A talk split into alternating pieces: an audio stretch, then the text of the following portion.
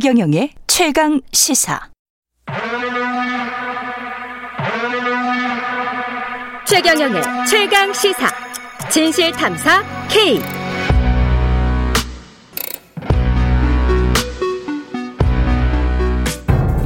마약 청정국으로 불리던 우리나라가 최근 그 위상을 급속히 잃고 있습니다. 집 한편에 설치된 식물 재배 시설.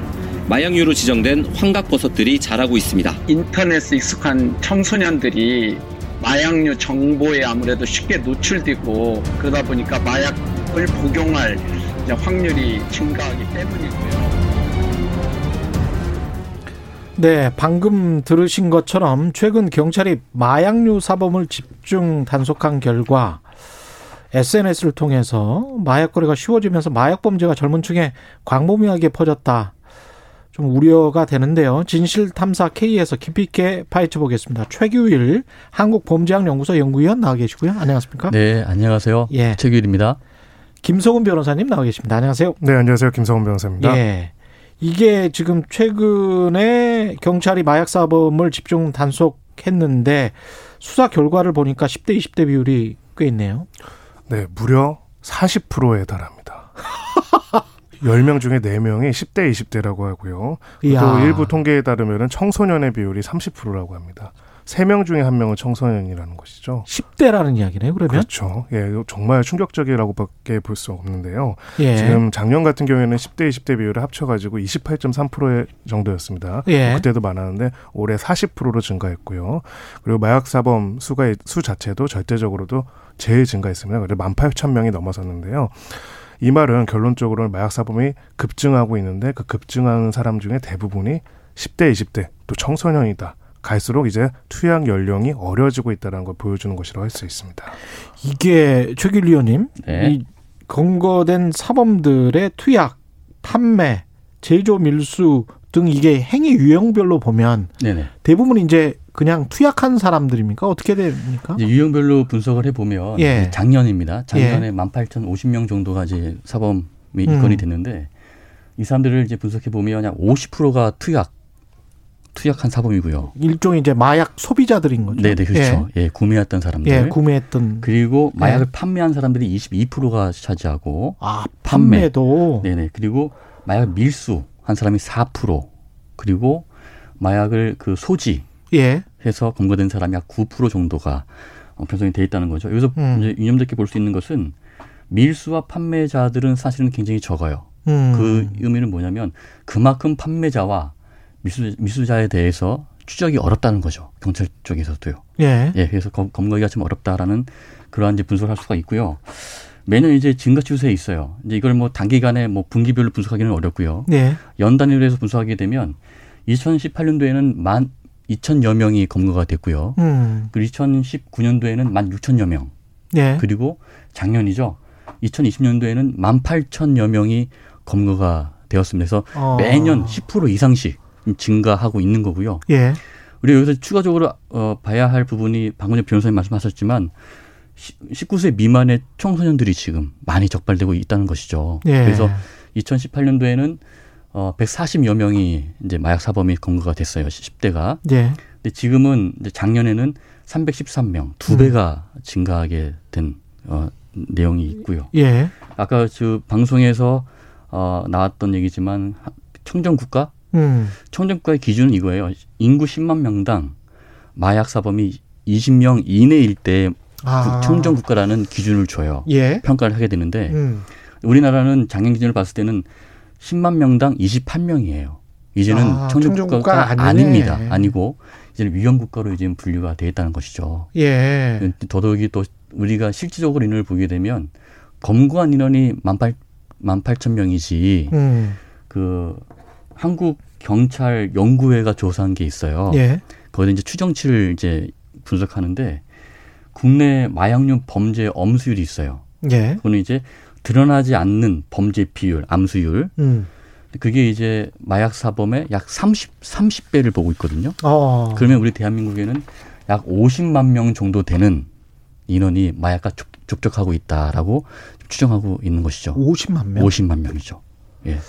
아니 이게 그 어떤 음습한 곳에서 마약이라는 거를 뭐 이렇게 사서 길거리에 아주 음습한 곳에서 그리고 이제 뭐 투약을 하고 뭐 이런 걸로 지금 우리가 이미지는 그렇게 생각을 하잖아요. 근데 이게 인터넷이 발달되면서 뭔가 자기들끼리 은어를 주고받으면서 이렇게 하고 있습니까? 네, 그렇습니다. 우리가 이제 과거의 이미지를 생각해 보면은 예. 특정 범죄 집단이라든지 음. 아니면 뭐 유흥가라든지 어떤 딱 예상하고 있는 장소가 있잖아요. 그렇죠. 그런 곳에서 이상한 사람들이나 유통하는 것이다라고 생각을 했고요. 예. 근데 지금은 이제 그 둑이 무너졌다라고 볼 수도 있습니다. 음. 이 둑은 두 가지 형태로 무너졌는데요. 한 가지 형태는 아까 말씀하신 것처럼 결국은 이 마약 거래는 것도 정보의 유통 그리고 이 유통의 대가에 대한 거래 대금의 지급 그리고 배송 이 세 가지 형태가 결합되어야만 가능합니다. 예. 근데 지금은 과거와 다르게 이 모든 것이 어찌 보면은 비대면 방식으로 활발하게 그리고 모든 사람들한테 공개돼서 이루어질 수 있다는 거죠. 음. 가장 대표적으로 이제 정보의 유통은 SNS를 통해서 이루어지고 있습니다. 예. 뭐 트위터라든지 뭐 아니면 또 아예 뭐 다크웹 같은 것도 있고요. 음. 여러 가지 형태로 굉장히 온라인 유통이 용이해졌다라고 할 수 있고요. 두 번째로는 이제 대금의 거래도 과거에는 굉장히 그 현금이나 이런 것들로 한정되어 있었다라면은 가상화폐를 통한 이제 거래라든지 이런 방식으로 접근성이 굉장히 높아졌습니다. 또 아. 추적도 어렵죠. 예. 마지막으로는 이제 배송에 있어서도요. 지금 이제 저희 뭐 모든 것들을 배송하고 있는 상태 아닙니까?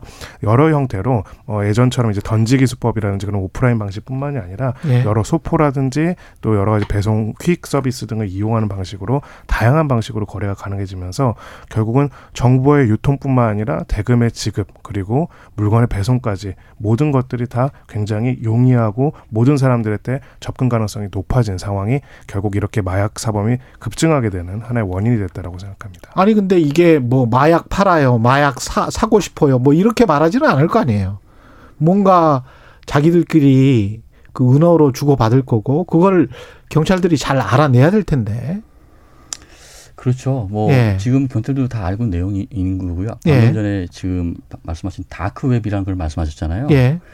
이 다크웹이라는 것이 굉장히 그 범죄의 창구예요. 제가 볼 때는 범죄의 아. 유통 창구다라고 말씀드릴 수가 있는 예. 건데요. 어, 그 다크웹은 사실 추적도 불가능해요. 음. IP 추도 불가능하고 범죄 주체도 확인하고도 굉장히 어렵고 아. 또 서버도 외국에 있기 때문에 접근하기도 굉장히 어렵고요. 경찰에서. 그렇군요. 예. 그래서 음.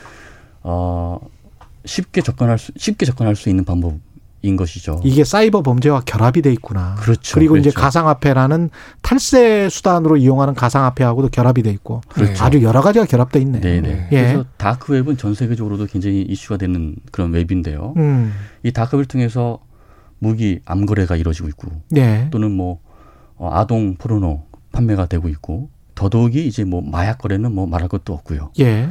그 속에서 모든 것이 이루어지고 있다는 것이죠. 추적도 어렵고 IP 추적도 어렵고 음. 주체도 찾기도 어렵고. 예, 어, 근데 아까 그 현황을 말씀하셨는데 10대 20대가 40%나 된다는 게 저는 좀 믿기지가 않는데 왜 이렇게 10대 20대가 많은 겁니까? 네, 우리 그 일종의 밈처럼 이제 등장하는 게 있죠. 청소년들이 예. 계속 뭔가를 들여다보는 거. 어. 예, 스마트폰을 들여다보고 있죠. 예. 그러니까 지금 이제 이 마약 거래가 급증하게 되고 있는 가장 중요한 원인이 되는 것들은 바로 아까 지금 위원님께서 말씀하셨던 SNS와 가상화폐 이 두 가지 형태를 결합시킨 형태로 증가하고 있습니다. SNS를 누가 가장 많이 이용하는지 보면은요. 물론 아. 요즘에는 세대 불문하고 많이 이용하지만은 예. 10대, 20대 때 가장 중요한 매체입니다. 음. 여기서부터 이제 굉장히 접근성이 높아지고요. 또 또래 집단들이 이제 과거에는 좀 약간 뭐랄까 흡연이라든지 이런 것들을 통해 가지고 했다면은 이제는 이런 마약류에 대해서도 접촉에 관한 어떤 불법성에 대한 인식이 굉장히 낮아지면서 이 부분이 또 높게 활동 활동되는 게 있고요. 아까 뭐 은어에 대해서 말씀을 예. 이제 물어보셨는데 은어 같은 경우에도 일종의 하나 하위 문화를 이루고 그 하위 문화의 결속력을 가져오는 하나의 요소가 될 수가 있습니다. 예. 뭐 이제 술, 아이스, 뭐 떨 이런 표현들을 쓰는데요. 예. 그런 표현들로 이제 그것들을 서로 교환하면서 음. 같이 하는 것으로서 또래 집단으로서 의 결속력을 강화 강화하는 그런 어떤 심리적인 청소년기 특성들도 같이 결합이 되면서 결과적으로는 이 모든 것들에 대한 접촉이 낮아지는 거고요. 이 청소년기 또래 집단들이 특히 주변에서 A라는 친구들이 이 정도의 이 정도의 이런 일들을 하게 되면은 그것을 예. 모방하고 따라하게 되는 것들에 대한 성향이 굉장히 강해지는 부분들이 있습니다. 음. 그런 부분들도 어떻게 보면 전염병처럼 강력한 전염력을 가지고 이 마약 거래가 넓어지게 하는 하나의 원인이라고 할 수 있습니다. 코드기고 퍼트릴은 그리고 그 은어도 결국은 그런 사람들이 만들어 가지고 이게 퍼지게 했을 거 아니에요. 그렇습니다. 그러면 그 본산 그그 그 조직 자체를 잡아야 될 것 같은데 그럼 방법이 없을까요? 자, 참, 그, 참 쉽지가 않죠. 예. 예. 쉽지 않으니까 이런 범죄들이 계속해서 우후죽순으로 일어나는 것이고요. 예. 지금도 경찰에서도 많이 조사하고 있고 판단하고 있고 분석하고 있는데 예. 사실은 우리 대한민국에서는 지금 마약에 관련된 이러한 조사라든가 이런 기관이 전문적 기관이 사실 많이 부재한 음. 실태라는 거죠. 예. 예를 미국, 미국 같은 경우에는 1년 예산으로 1조 2천억을 투자해서 음. 이제 그러한 전문 기관이라든가 그런 투자를 많이 하고 있고요. 예. 우리나라는 사실은 그런 예산은 사실은 거의 없다고 보시면 되죠. 그래서 이에, 이에 따른 전문 인력이라든가 어, 이런 많이 부재하고 음. 양성 기관도 많이 지금 부재한 실태가 어, 있죠. 그래서 참 현실적으로 많이 어렵다라고 예. 보시면 될 것 같습니다. 네, 그리고 또 한 가지 중요한 유통의 변화도 있는 것 같습니다. 이제 과거에는 이제 대량으로 일부 범죄 조직들이 유통하는 이런 구조였다면은요. 요즘 또 특성 중에 하나는 소량, 소품종으로 이제 각각의 투약자와 판매자가 구별이 안 되는 사례가 굉장히 많아지고 있습니다. 아. 저희가 이제 매체만 하더라도 그런 얘기를 하죠. 예. 과거에는 이제 방송국이라든지 legacy media에서 기본적으로 했다라면은 요즘에는 미디어가? 그렇죠. 예. 1인 미디어가 하는 것처럼요. 이게 참 웃기지만은 이런 마약 판매도 SNS 등을 통해 가지고 개인들이 사람들이 막 판매를 하거나 아. 자신이 투약하고 판매하기도 하고 자신이 소품종 재량 재배를 한 다음에 판매를 하기도 하고 예. 여러 가지 유통 형태가 나타나다 보니까 과거처럼 이제 어떤 특정 조직만을 소위 말해서 잡아가지고는 해결이 되지 않는 그런 문제까지도 발생을 하고 있습니다. 생각해 보니까 프로포폴 같은 경우도 어떤 특정 병원에 가면은 맞을 수 있대 이런 게 있어서 일부 그렇습니다. 유명인 같은 경우에 그리고 그런 어떤 의원 같은 경우 막 검색이 되고 그랬었잖아요. 생각을 해보니까. 네. 그것도 프로포폴도 마약 류에 속하는 겁니다. 그렇죠. 마약성 진통제라고 할 수가 있고요. 예. 그래서 의료, 의료용 사용이 만으로 가능하고 음. 의료용 사용이 없이 만약 의사의 적절한 처방이 아닌 형태로서 사용하게 된다면 마약 향정신성 의약품을 복용한 것이 됩니다. 이거는 중독이 돼서 뭐 심신이 피폐해지고 잘못하면은 뭐 자기가 사고를 일으키거나 사건을 일으켜도 자기도 모르는 그런 상황이 될 수가 있는 거 아닙니까 마약이라는 게? 예, 기본적으로 마약이라는 거는 어떻게 보면 범죄의 게이트웨이다 이렇게 표현을 합니다. 예. 예 여러 가지 범죄로 유출이 될 수가 있고요. 음. 특히나 이제 청소년기의 마약이라는 것들은 결국은 돈이 어디서 납니까 청소년들이요. 그 돈을 마련하기 위한 2차 범죄를 또 유도를 할 수도 있고요. 아, 또 뭐 여러 가지 형태, 뭐 성매매라든지 이런 형태까지도 막 나아가게 되는 굉장히 위험한 범죄라고밖에 할 수는 없습니다. 정말 충격적인 거는요. 이렇게 통계적으로 40%까지도 나왔는데, 음. 근데 여기에 대해서 과연 부모님들은 학교에서는 얼마나 이해를 하고 있고 알고 있느냐는 것이죠.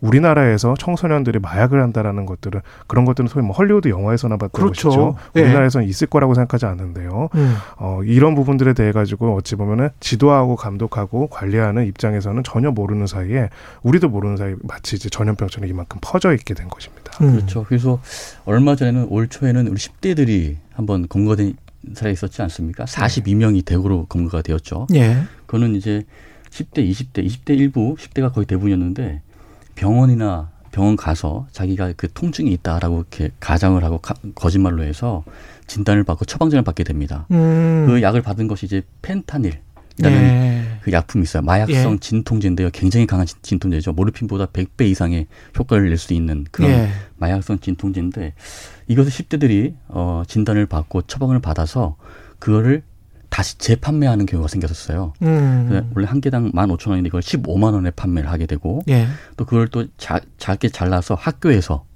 불을 태워서 연기를 흡입하는 그런 사례도 있었고요. 그래서 음. 이런 친구들이 어, 올 초에 약 사십 명 정도가 적발이 된 사례가 예. 있습니다. 이게 이제 만약에 중독이 되면 일종의 이제 병인 거니까. 그렇습니다. 치유를 해야 되는 것이고 치료를 해야 되는 거고 처벌 같은 경우는 어떻습니까 지금? 네, 일단 단순 투약이냐 거래이냐에 따라서 크게 달라진다고 볼 수 있고요. 예. 만약에 이제 거래하는 사람들 같은 경우에는 기본적으로 굉장히 중형으로 처벌을 하고 있습니다. 음. 그래서 소위 실형이라고 하죠. 징역형이 선고되는 경우가 굉장히 많고요. 예. 투약인 경우에는 만약에 단수 일회성 투약이고 자백하는 경우에는 사실 굉장히 선처를 해주고 있습니다. 음. 다만 이제 재범률이 굉장히 높기 때문에 예. 재범 이상인 경우에는 실형이 선고되는 경우도 굉장히 많고요. 이런 부분에 있어가지고 마약류 자체에 있어서는 뭐 초범 이후에 재범으로 어떻게 이어지지 그렇죠. 못하도록 그렇죠. 막고 교화하는지가 굉장히 중요한 요소가 되고요. 음. 특히 이제 굉장히 중요한 게 의약품 오남용 형태의 이제 마약 사용이 미국에서도 굉장히 심각한 문제입니다. 아까 네. 말씀하신 펜타닐로 2018명에 2018년에 미국에서 사망한 사람만 4만 4천 명이나 되거든요. 음. 이런 것들에 대해서 소위 말해서 의약품 안전 사용 서비스에 대한 이제 확인 그런 것들이 아직은 강제화되어 있지 않기 때문에 병원들이 처방하면 어떤 사람한테 너무나 증폭해서 처방했다는 것들을 제대로 확인하지 못하는 경우들이 있습니다. 그렇죠. 이거는 좀 제도적으로도 바꿀 필요가 있는 상황입니다. 본드는 붙이는 건데 말이죠. 예. 예. 그걸 왜 마십니까? 예. 참 안타까운 것이고요. 예. 그리고 또 우리 대한민국에는 우리나라에는 향정신성 전문 병원이 있어요. 음. 전국에 21개 병원이 있고 예, 제발. 많지가, 예, 예. 사실 많지가 않은 거예요. 음. 그래서 이제 대형 병원이 한 개소, 나머지가 다 중소형 병원으로 그렇군요. 편성이 돼 있고 예. 병, 평상도 다 합치면 천 개도 되지가 않습니다. 아. 예, 사실은 정말 실질적으로 보고 또 실질적으로 대책을 수립해야 될 부분이 있고 또 네. 실질적으로 예 산을 편성해서 추진할 필요가 있다고 저는 판단합니다. 네, 알겠습니다. 특히나 그 청소년 마약 같은 경우에는 이후에도 음. 계속 마약 중독이나 마약 사범으로 이어질 가능성이 굉장히 높거든요. 그러네요. 네, 그렇기 네. 때문에 이 부분에 대해서는 정말 위원님 말씀하신 것처럼 국가적인 차원에서 좀 더 심각한 관심을 가지고 좀 재기 회복할 수 있는 것들을 꼭 만들어야 한다는 생각이 듭니다. 예, 오늘 말씀 감사하고요. 지금까지 최규일 한국범죄학연구소 연구위원 김성훈 변호사였습니다. 고맙습니다. KBS 라디오 최경영 최강시사 듣고 계신 지금 시각은 8시 46분입니다.